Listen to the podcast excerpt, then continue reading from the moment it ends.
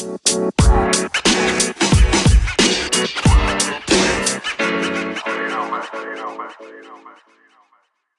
Man, I am excited about today. Today is Easter, and I'm not your normal uh, person. Some of y'all don't laugh yet. We'll, we'll get to that in just a minute.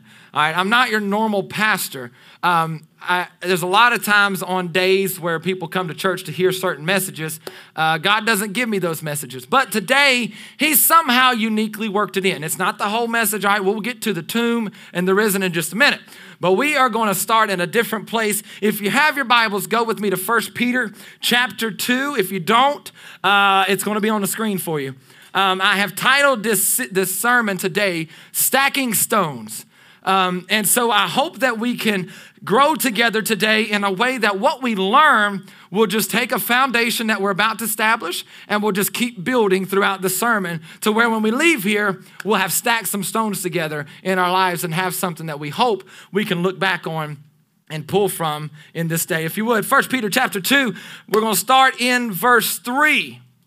I don't know if anybody's been here this week, but this passage, verse 3, was quoted today or this week, and it says this If indeed you have tasted that the Lord is good, if you have, as you come to him, a living stone, rejected by men, but in the sight of God, chosen, chosen and precious. You yourselves are like living stones, are being built up as a spiritual house to be a holy priesthood, to offer spiritual sacrifices acceptable to God through Jesus Christ. For it stands in Scripture. This is what he says Behold, I am laying in Zion a stone, a cornerstone, chosen and precious. And whoever believes in him will not be put to shame. Amen. How many knows that your faith will never result in shame? Never. We got a lot of things. Well, I'm going to put me. I ain't going to talk about y'all. Me, I've got a lot of things in my life I've been ashamed of, I've not been happy with. But not one time have I ever felt shame towards my faith in Jesus. Never one time. It has always been true and firm and amazing in my life. Amen. So no one will be put to shame. Next slide, if you go with me. Seven. So the honor is for you who believe. Isn't that crazy? It's an honor for us to believe on Jesus. Amen. Like it, just to think about what heaven or what, what, what the cross did, what the tomb did, what the resurrection did, made a way for people who had no way. We were estranged from Jesus. We weren't part of the Israelites, so we had no covenant with him. But now we get it, and it's an honor to put my faith in him. Because look, I've tried for a very long time to put my faith in other things. I put my faith in my job. I put my faith in my family. I put my faith in myself. That is the worst place to put it. All right? Don't you ever walk around saying, Oh, I'll get this. No, you won't. Not one time ever will you ever get it. I've put my faith in a lot of things and I have messed up tremendously. But for those who do not believe, the stone that the builders rejected has become the cornerstone, and a stone of stumbling and a rock of offense. Do y'all see some words that are popping out? Hopefully, you can see. I've emboldened them for you, okay? If you don't see, move closer, all right? You can get a little closer. They stumble because they disobey the word as they were destined to. When we were in our sin, you couldn't help but disobey. There was no way for you to obey the word of God. You just couldn't do it, for we were not made alive yet. They said they were destined to do that. But you are a chosen race. I love this part. This is, oh, this is so good. A royal priesthood, a holy nation, a people for his own possession, that you may proclaim the excellencies of him who called you out of darkness into his marvelous light. Once, listen to this, once you weren't even a people. You weren't even a people. You were just sojourners, wanderers out there in the wilderness. You didn't have a people. But now, but now you are God's people. Once you had not received mercy, but now you have received mercy. I gotta tell you, that is such good news for me. Like, I don't know, maybe y'all didn't need as much mercy as I did. You know, like I, I, I had to have an inordinate amount of mercy to cover my life. But so for me, I stand here today with such awe of what God did in my life. And again, I know to the world this day, this celebration, this anthem of the day seems craziness. It doesn't even make sense. How could it? How could it? But once you've met this Jesus, not his people, because his people are sometimes terrible people. All right, can we just be honest? Anybody want to be honest with me today? Like, not once you've met people that say they're Christians, and not once you've met a church. Not, no, no, no, no. Once you meet Jesus, okay? Because we can get it all kind of confused and think this person is Jesus. No, we just try our best to represent him, and some of them don't even try anymore. uh, we just, it's, oh, we, we don't even care anymore, right? But we are not him. I'm not him. My dad's not him. Your grandmother, grandfather are not him.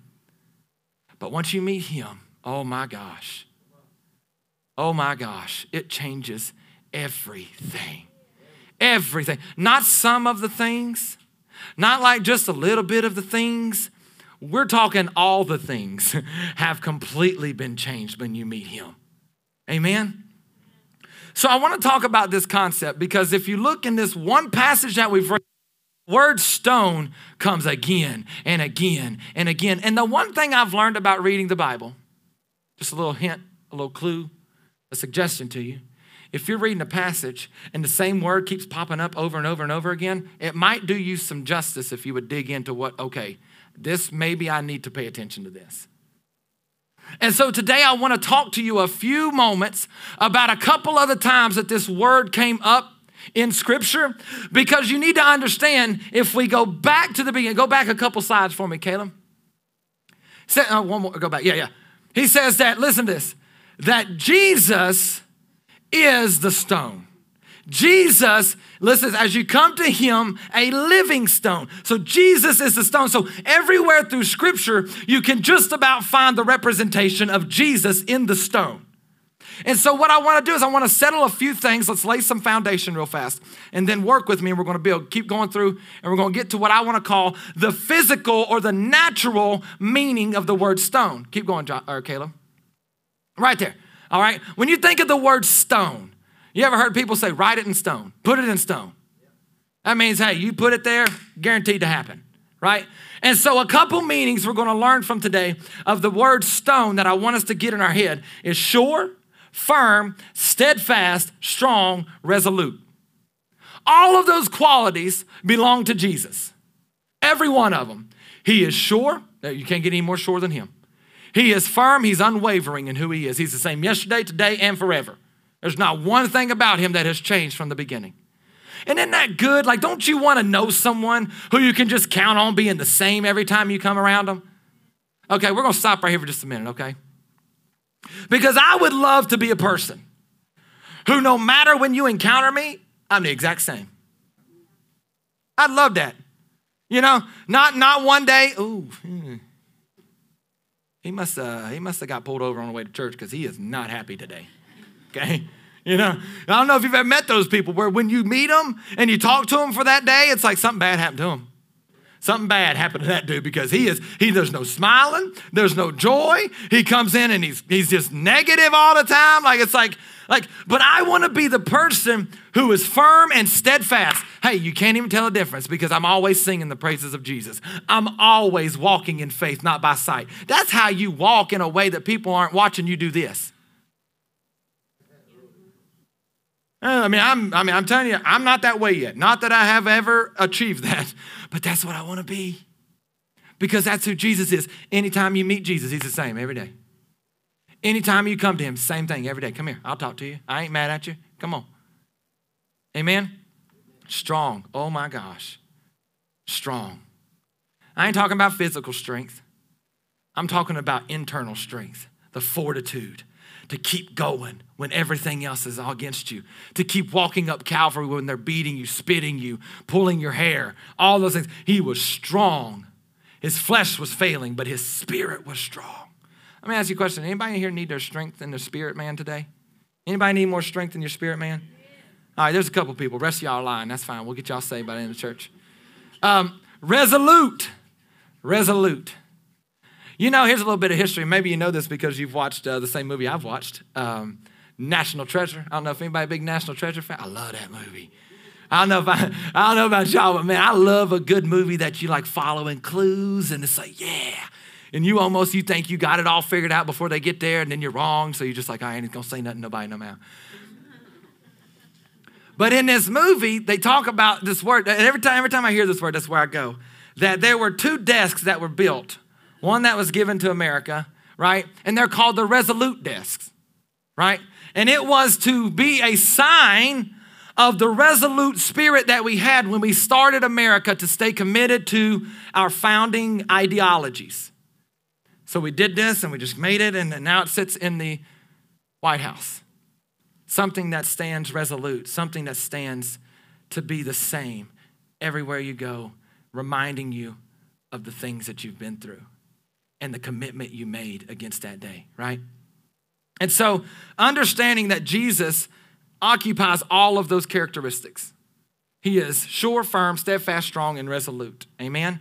And that's what we're to do. But now we're going to go to some passages of scripture where we see rocks, stones, that are used in ways that stones usually don't get used. And that's why it's so important to look at the words that was in that passage that we are living stones. And Paul had used this verbiage before, and Peter is now picking up on it when Paul talked about having a living hope. Well, a hope ain't alive. That doesn't make any sense. He talked about a living word. Well, words aren't alive. That doesn't make any sense. And so we learn that when we say living, it's not actually talking about having breath or having the ability to move around, but it talks about the ability to be applicable in any circumstance. Like the hope, no matter what you're going through, it's living, so it fits what you need. Right? The word is living, so whatever circumstance and situation through, whether it be pain, addiction, rest, all those things, there's a word that is living and breathing and can be applied to your situation. And so now we're going to look at some scripture. And the first time we come across the word stone in the Bible, so that's what I wanted to go to. The very first time, when did a stone make an appearance? If you go with me to Genesis chapter 28, I believe it's the next passage. Yes, it is. Genesis chapter 28, we read about a stone that does something that, that we it doesn't make sense to use a stone for, right? Jacob left Beersheba and went toward Haran. And he came to a certain place and stayed there that night because the sun had set. Taking one of the stones of the place, he put it under his head and lay down in that place to sleep. So he's he's tired, he's exhausted, he is he's ready to go to bed. And what does he reach for? A stone, a stone to use as a pillow. Now, I don't know about y'all, but I don't even like my bed to be hard. Okay, like I, I like a soft bed, kind of gives with you a little bit, so you know it fit. I got back problems. I got to have a soft bed. Okay, Tempur-Pedics where it's at. All right, maybe y'all don't like Tempur-Pedics. That's fine. Sleep number, whatever you want. But I like my bed to be soft. Not only that, I need soft sheets, Stan. I need real soft sheets. Real soft sheets. So when I lay on them, I'm like, yes, this is nice, right? I can feel comfortable. And we went the other day, me and my wife bought brand new pillows. Don't know why, the pillows I had was okay, you know? But she's like, no, I want them fluffy, right? You know? And hers are down. So I'm just like, man, we're really going out today for these pillows. And in my head, I almost pulled this scripture from her because I don't know about if y'all have ever bought pillows before, but you would not think a pillow would be this expensive. You know what I mean? 40, 50 bucks for a pillow. I'm like, I don't even need it. Mm-mm. Don't worry about it. I'm gonna go get a stone like Jacob, you know what I mean? I almost, I almost pulled that out for her. I was like, hey, look, honey, he did it, okay? Why you're spending $100 on pillows when I got a full yard of stones we could just go get, okay? Because here's the thing this, this stone that was used as a pillow, it not only gave him a little bit of rest. I don't know if you know anything about the human uh, person that sleeps. Uh, you don't usually have dreams unless you've entered into a pretty deep sleep, right? And what happened when he grabbed that stone and used it as a pillow, he not only slept, but man, he dreamed. So, so somehow, this hardened substance, I got, I got some for you, right? Because I, I know I'm a, I'm a picture. Don't worry about it, I'll be fine. I got some stones for you. This is the softest one that my sister brought me today. And uh, you know, I was I was uh, wanting to really get into character this morning, so I took them in my office and I laid this on the ground. And yeah, you got it. I laid down and put my head on it, and I was thinking, I wonder how bad this really is. One, it's really bad. It is not comfortable at all. Okay, like there's nowhere to put your head when it's like, okay, that's it. That's the money spot. No, you can't find it. But Jacob did. And Jacob laid this thing down and said, That's going to be my pillow. And what I see the Lord telling us today about this is that something that would not normally be used for a, an activity like sleeping, somehow, in the presence of God, not only gives the ability to sleep, but gives you the ability to sleep well and to rest well. And so when we learned this, the stone represents Jesus. How do I know this? Let's go to this next passage. Stone, let's go right here first. We'll write this down. Stone, aid to his rest. The stone gave aid to him being able to rest. And this is what I kind of threw in my head as I was reading. Go on to the next slide, Caleb. Come to me, all you who are who are labor and are heavy laden, and I will give you rest. Rest. The stone you remember Jesus, he said, he said, this is the stone that the builders rejected. This is a stone, living stone, cornerstone. And he says, come to me, I'll give you rest.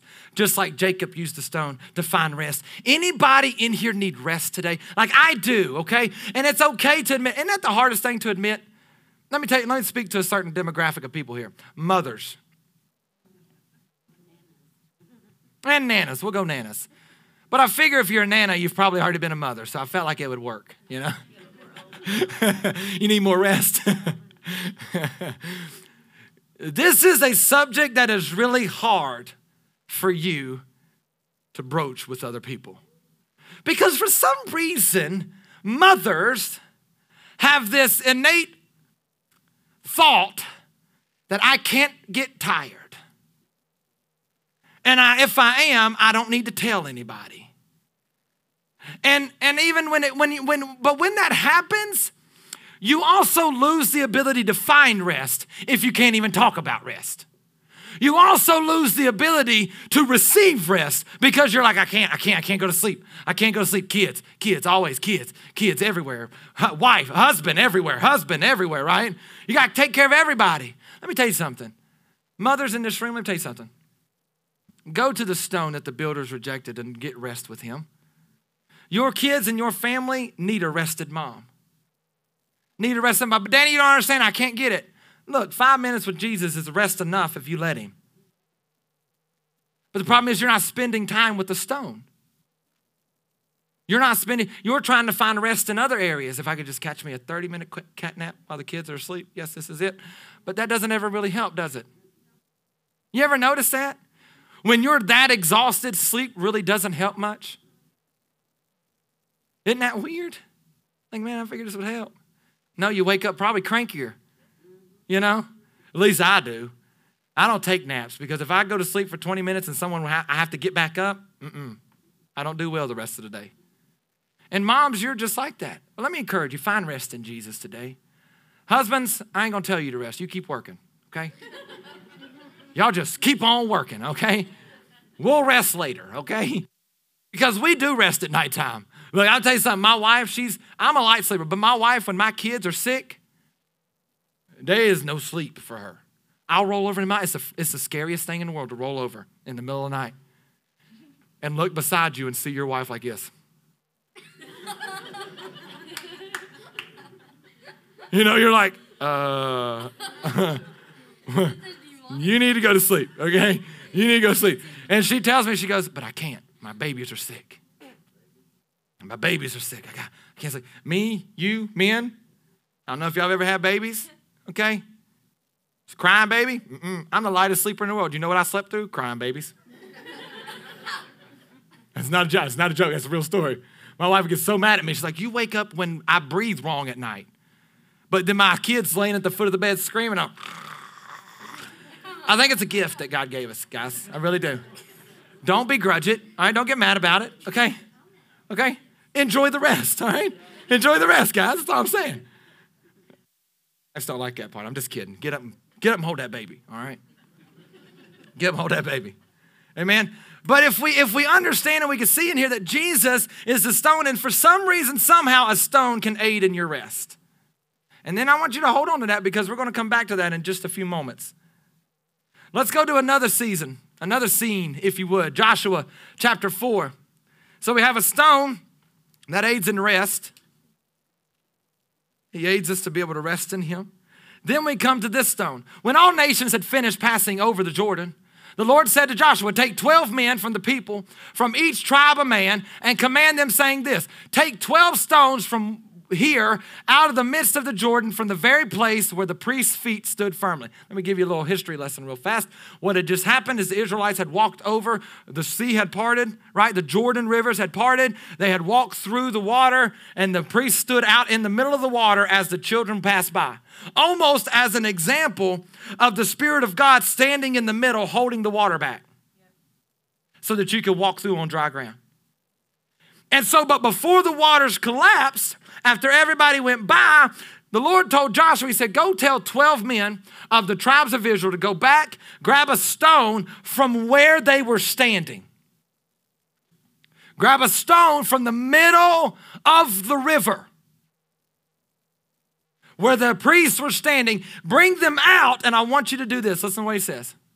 From the very place where the priest's foot stood firmly, and bring them over with you, and lay them down in a place where you lodge tonight. Again, rocks and sleeping. They're every. It's crazy how it works like that. Then Joshua called the 12 men from the people of Israel, whom he had appointed, a man from each tribe.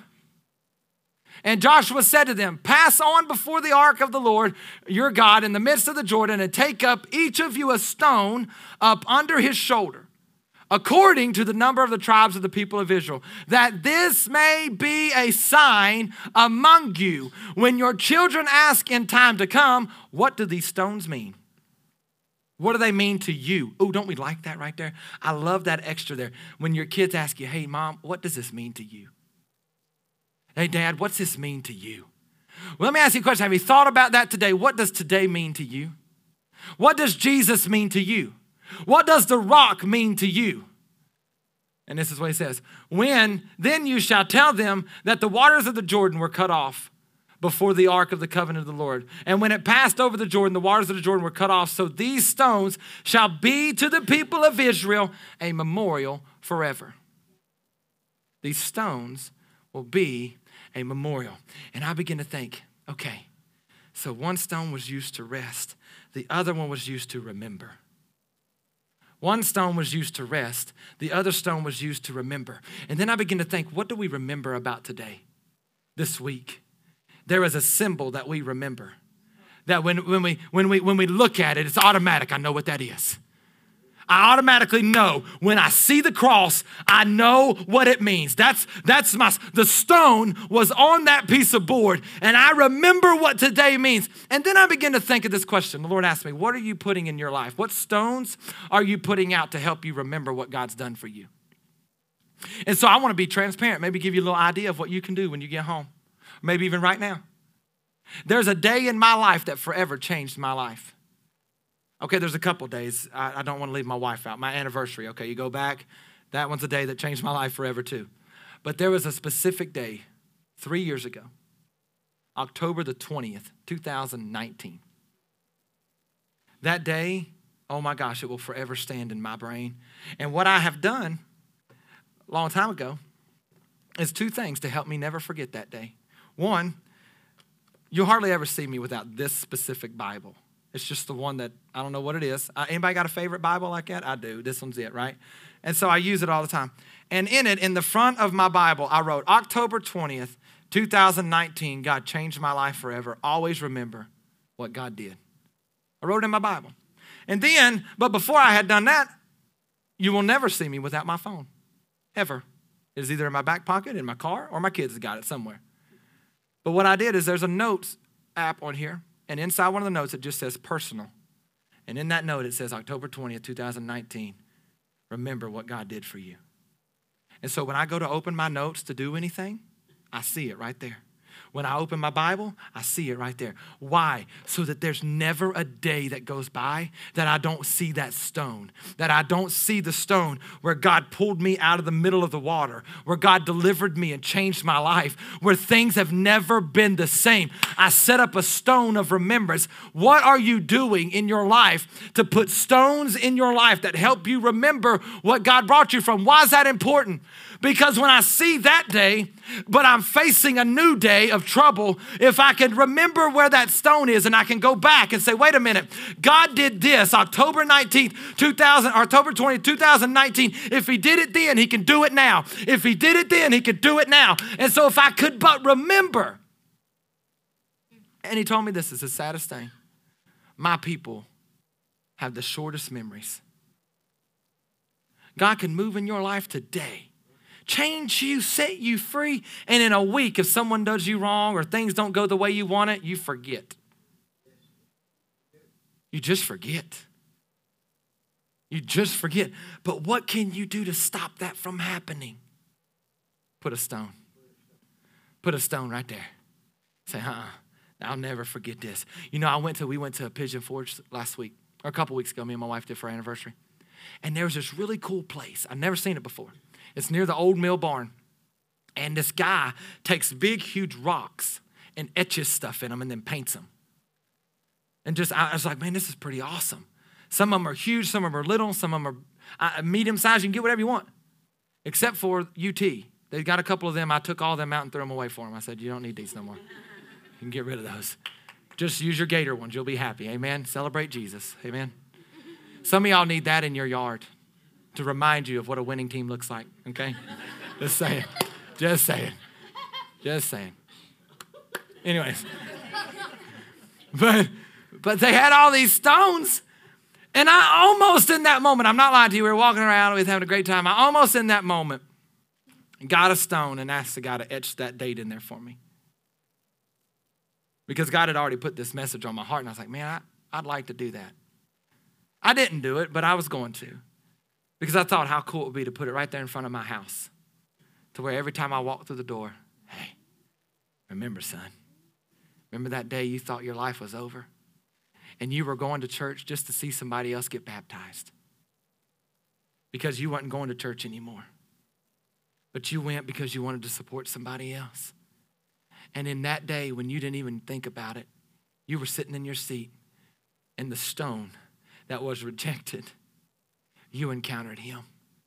Your mess met that stone.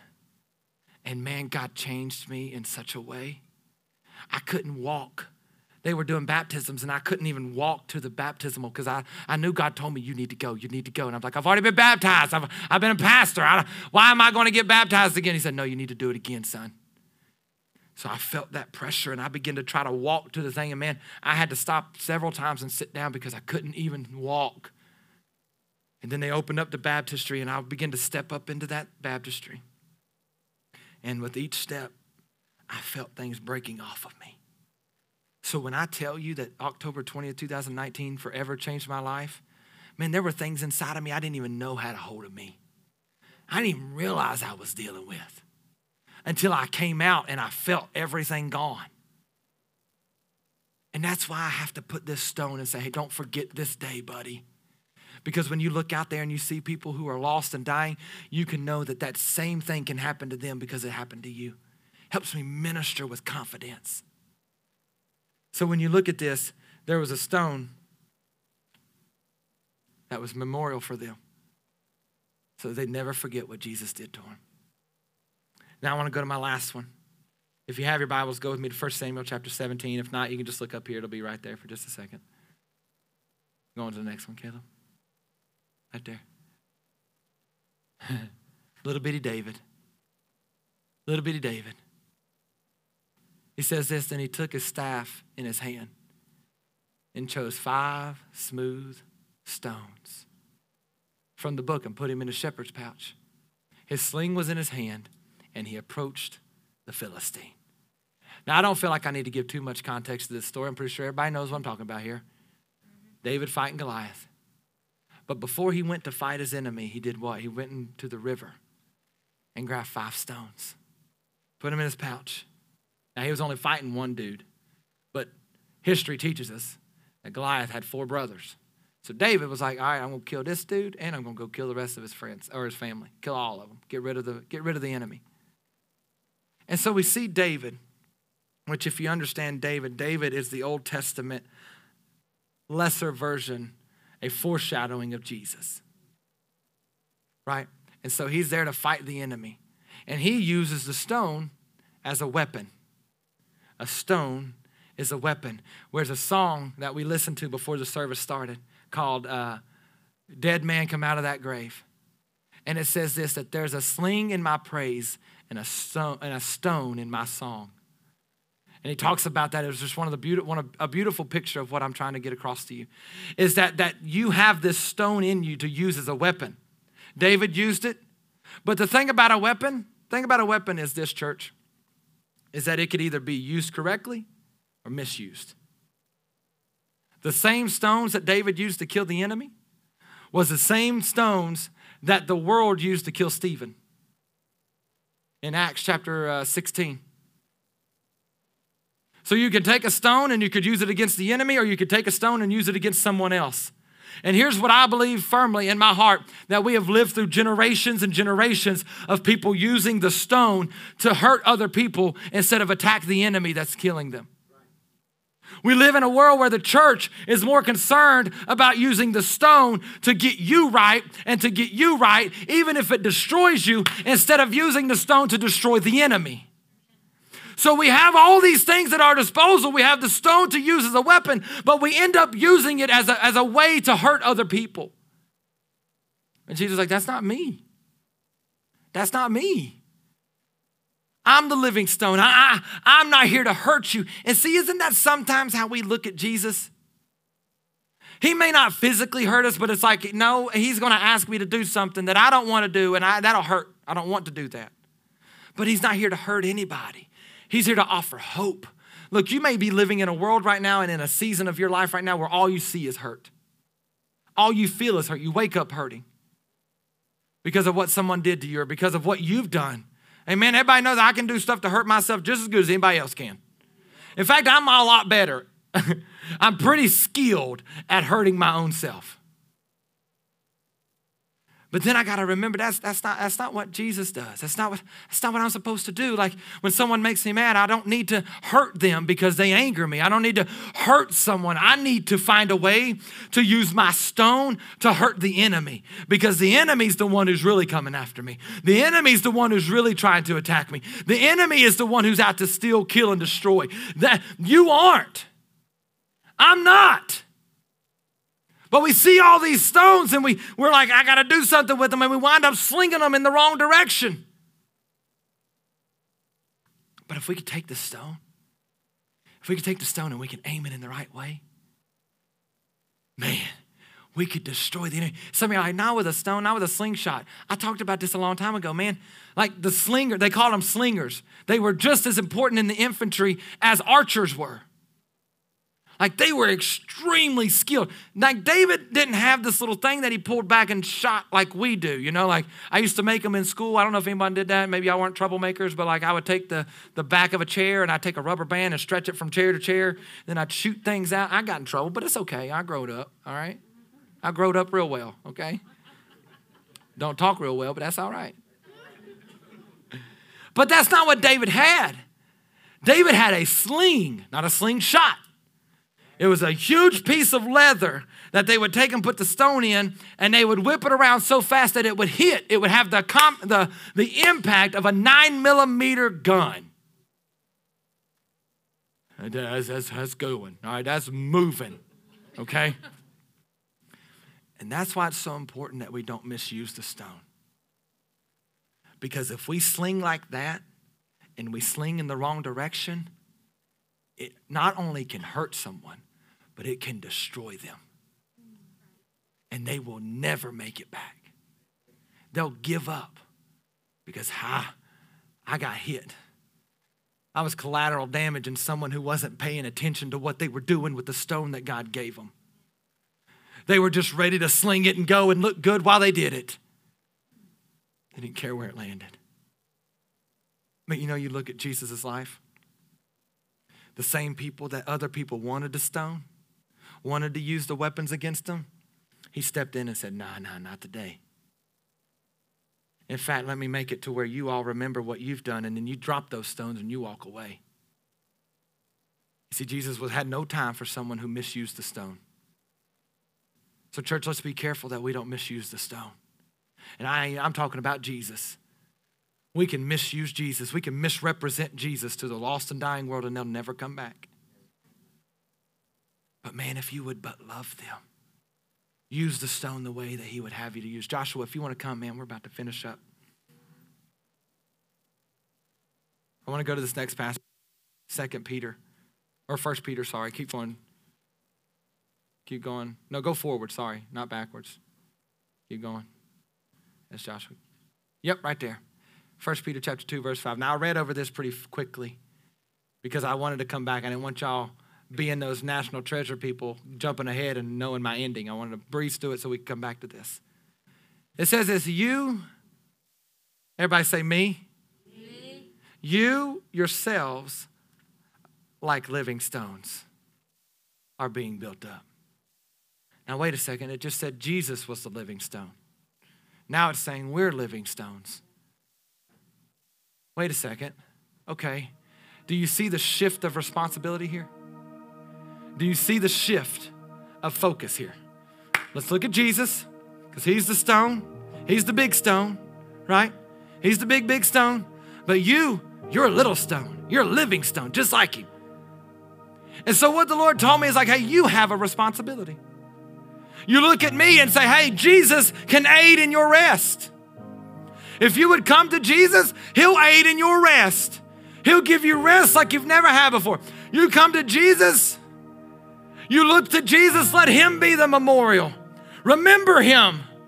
Come to Jesus, look at Him. He's the living stone, He's the weapon. He fights your battles, all those things. But then He comes to this and says, You are a living stone. So, wait a minute. Wait a minute. I'm. Wait a second. Now that, that makes me feel like I got something on me. I got responsibility here. I got, I got, I got something I got to do. I can't just sit back and let other people find their way. I, I got to help them, right? So, what do I need to do? So, let's go to this next slide. I want you to write this down because it's so good. Go on one more. We are to be this same five words. Sure. Sure in what? Our hope. Our hope.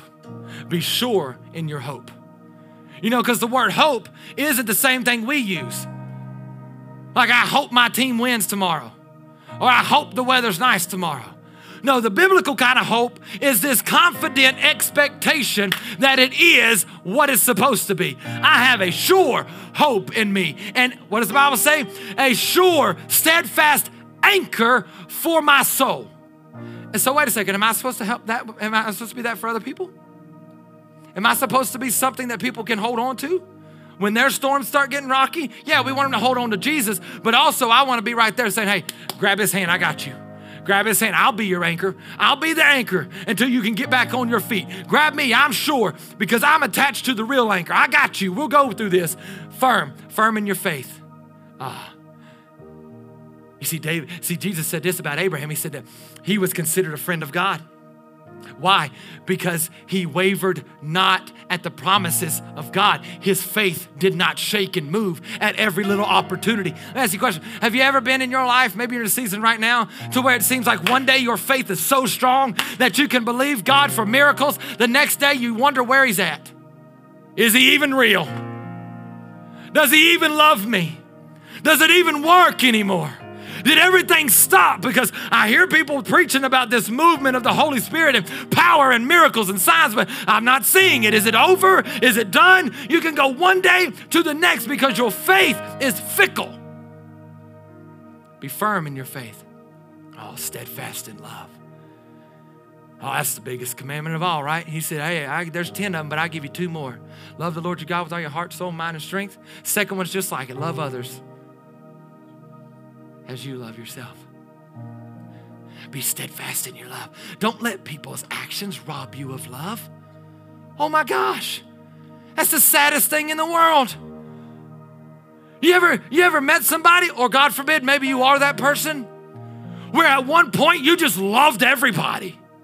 Man, it was just like, love you and love you and love you and love you. Yes, I love all y'all. And you run around and you're hugging and you're, you're just like, man, this is awesome. Fast forward a couple years later, maybe a couple months later, life's messed you up. People have hurt you, walked away from you. You've lost track of all your faith, all your hope. And the next thing you know, you don't love anybody.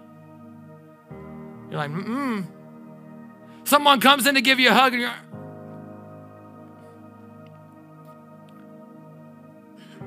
lost that love. You've, you're not steadfast in it more, right? Anymore, you just, you just, uh, uh, people, people, people are bad. Okay, we can all accept that because I, I know I'm bad, right? Y'all understand that, right? Like, y'all ain't looking at somebody who's good.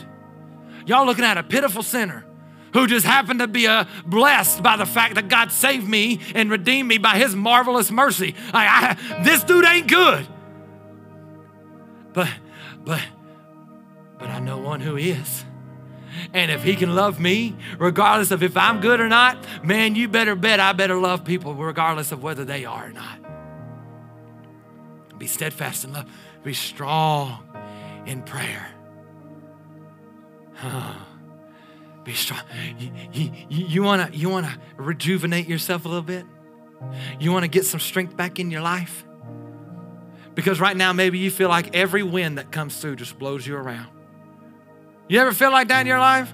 Doesn't matter what's happening, there isn't, you, there's nothing, you ain't holding on to nothing. You ain't, you ain't strong enough to stand up. I'll tell you something. Quickest way to get your strength back is to begin to pray. You begin to talk to the Lord you begin to tell him what's going on. And simply just getting out some of that stuff, you'll find that your legs get a little stronger. Your faith gets a little stronger. That love gets a little stronger. That hope gets a little stronger. Faith and love and hope all get their strength from your prayer life. If you're waning in any of those, pray. Pray. I, I, have, I have no doubt in my life that that's exactly how you can get your strength back.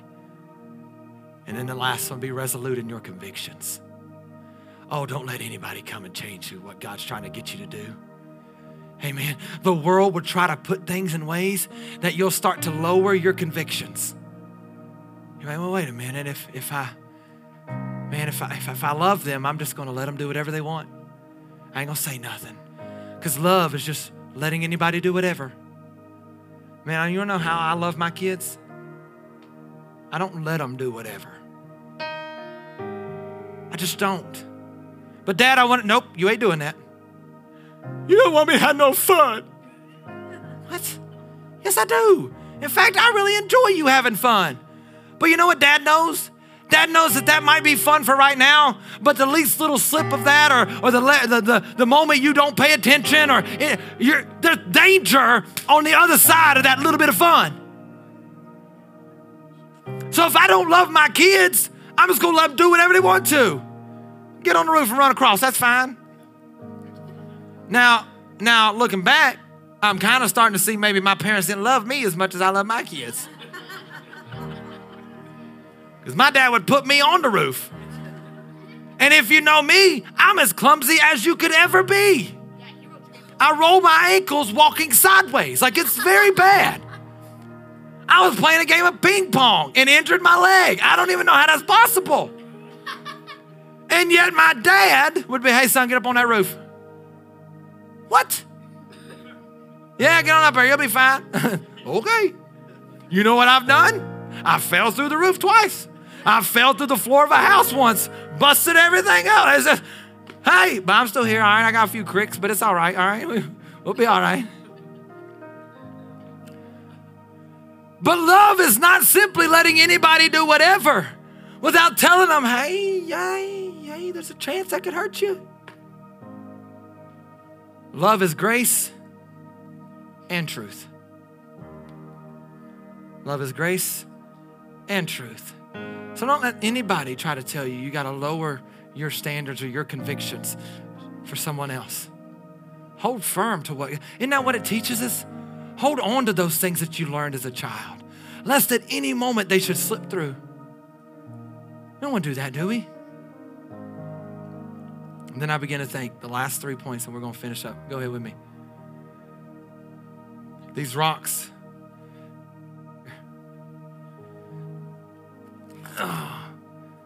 that doesn't make much sense to be a pillow. We see a pillow, we see a reminder, and we see a, a weapon. And I believe this We are to be an aid to others' rest, not their stress. That's a misuse of the, of the stone. You see, instead of laying other people on underneath someone and helping carry that, we lay on top of other people trying to crush them. A reminder of God's goodness, not man's failures. Man, I pray that my life at the end of the day, yeah, some of y'all know me well enough to see my mistakes, and that's fine, all right? But I hope to God at the end of my life, I've aided more people in seeing God's goodness than seeing my failure. Man, man, I hope that's what I do. I hope my kids who see me every day, they see everything, good and bad, unfortunately, a lot of the times. Heck, I'm going to go deeper than I hope my wife, at the end of the day, who she has seen the worst of me, I'm hoping by some chance, maybe, just maybe, at the end of my life, there will be more of their memories of me showing them God's goodness than me showing them man's failure.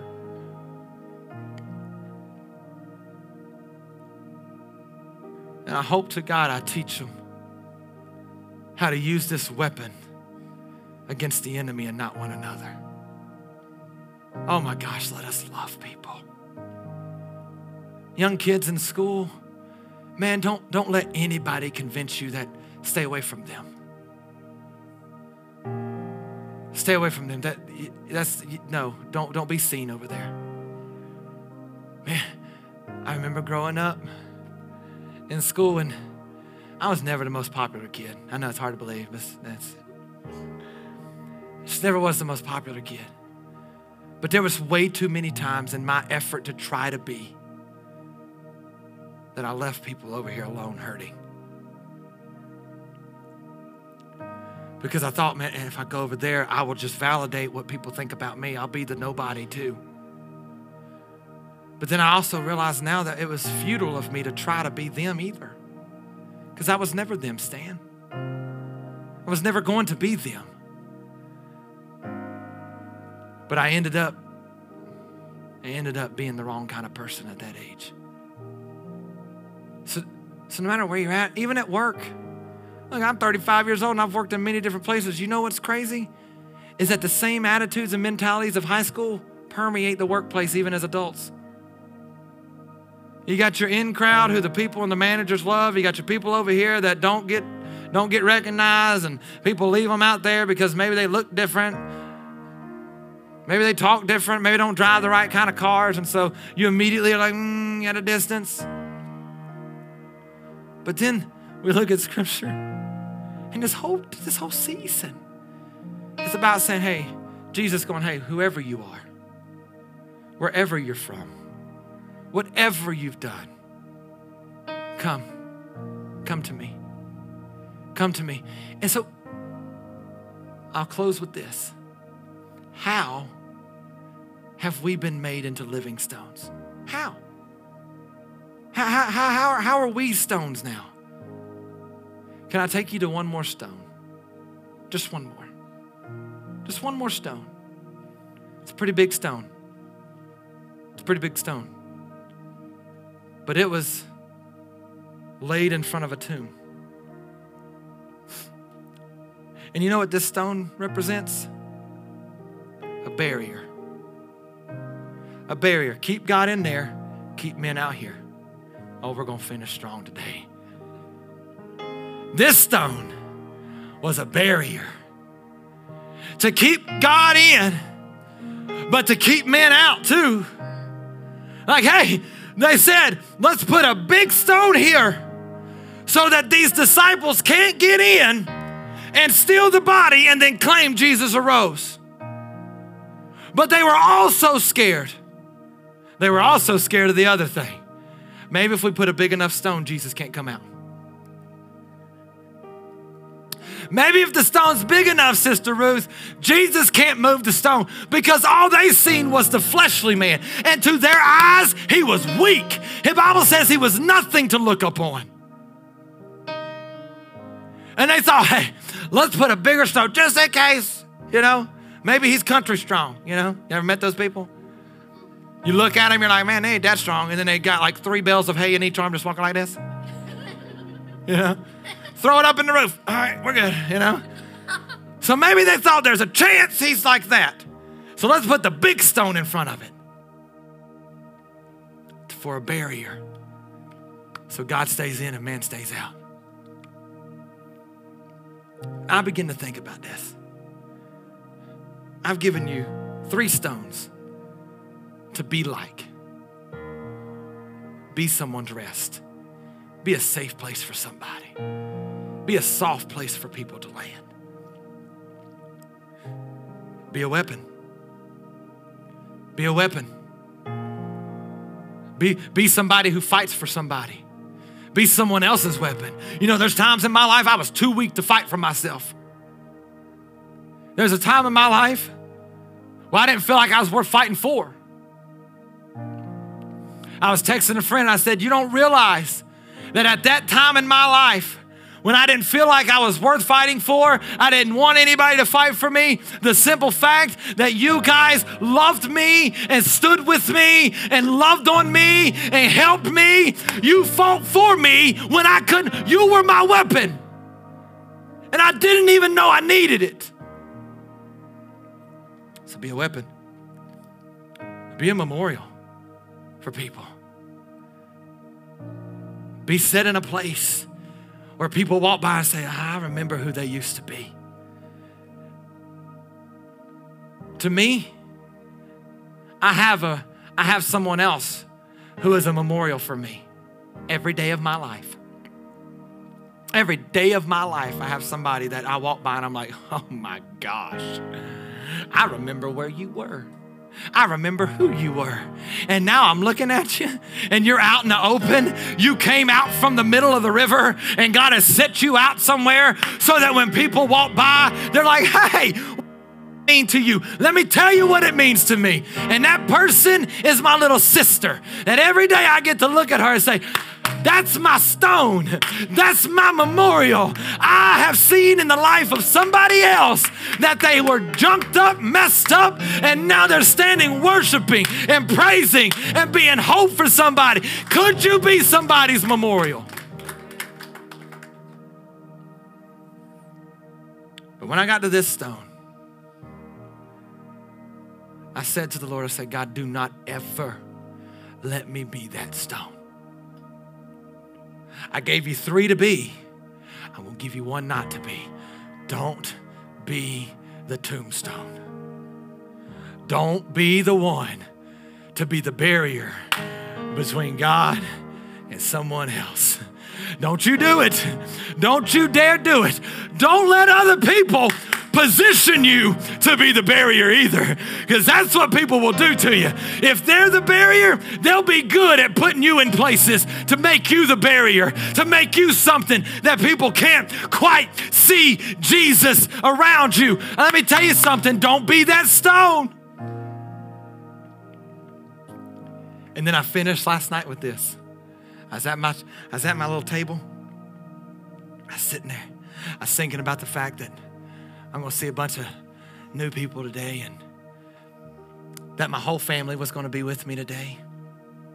And uh, when God brought me to that point, I sat there and I, my, my wife and kids were in the bedroom, and my wife had told the kids, Leave daddy alone, he needs time.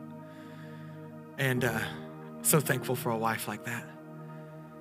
She knew the weightiness of today for me personally. Um, I was sitting there, and the Lord brought me to that point. And this is how I finished my prayer, my time with Jesus. I said, God, one, please don't ever let me be that stone. To where my attitude, my actions, my speech become a barrier for others to not see you for who you are. But if, I finished like this, I said, but if I do, if I ever become that, would you do what you did 2,000 years ago? Would you just roll me out of the way? Because maybe I'm not able to do that. But God, would you just roll me out of the way so that not only they can see you, but so you can get to them without me being the hurdle. Because my God, my Jesus, said there is a boulder in the way of man and me. There's a barrier there called sin.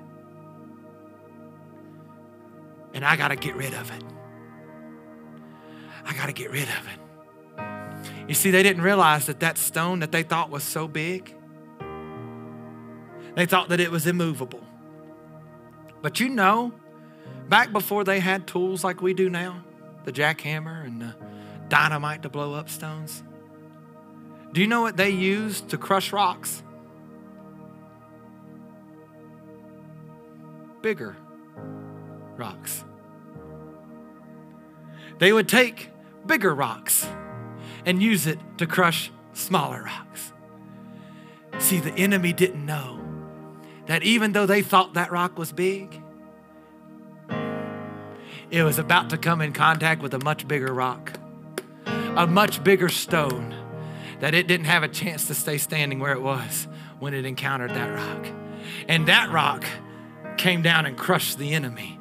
That rock came down and defeated death, hell, and the grave. That rock came down and made a way for you to get to Jesus. That rock was your rest, your weapon, your memorial, and He separated the means that was in front of you to keep you away from Him. That rock did that for you.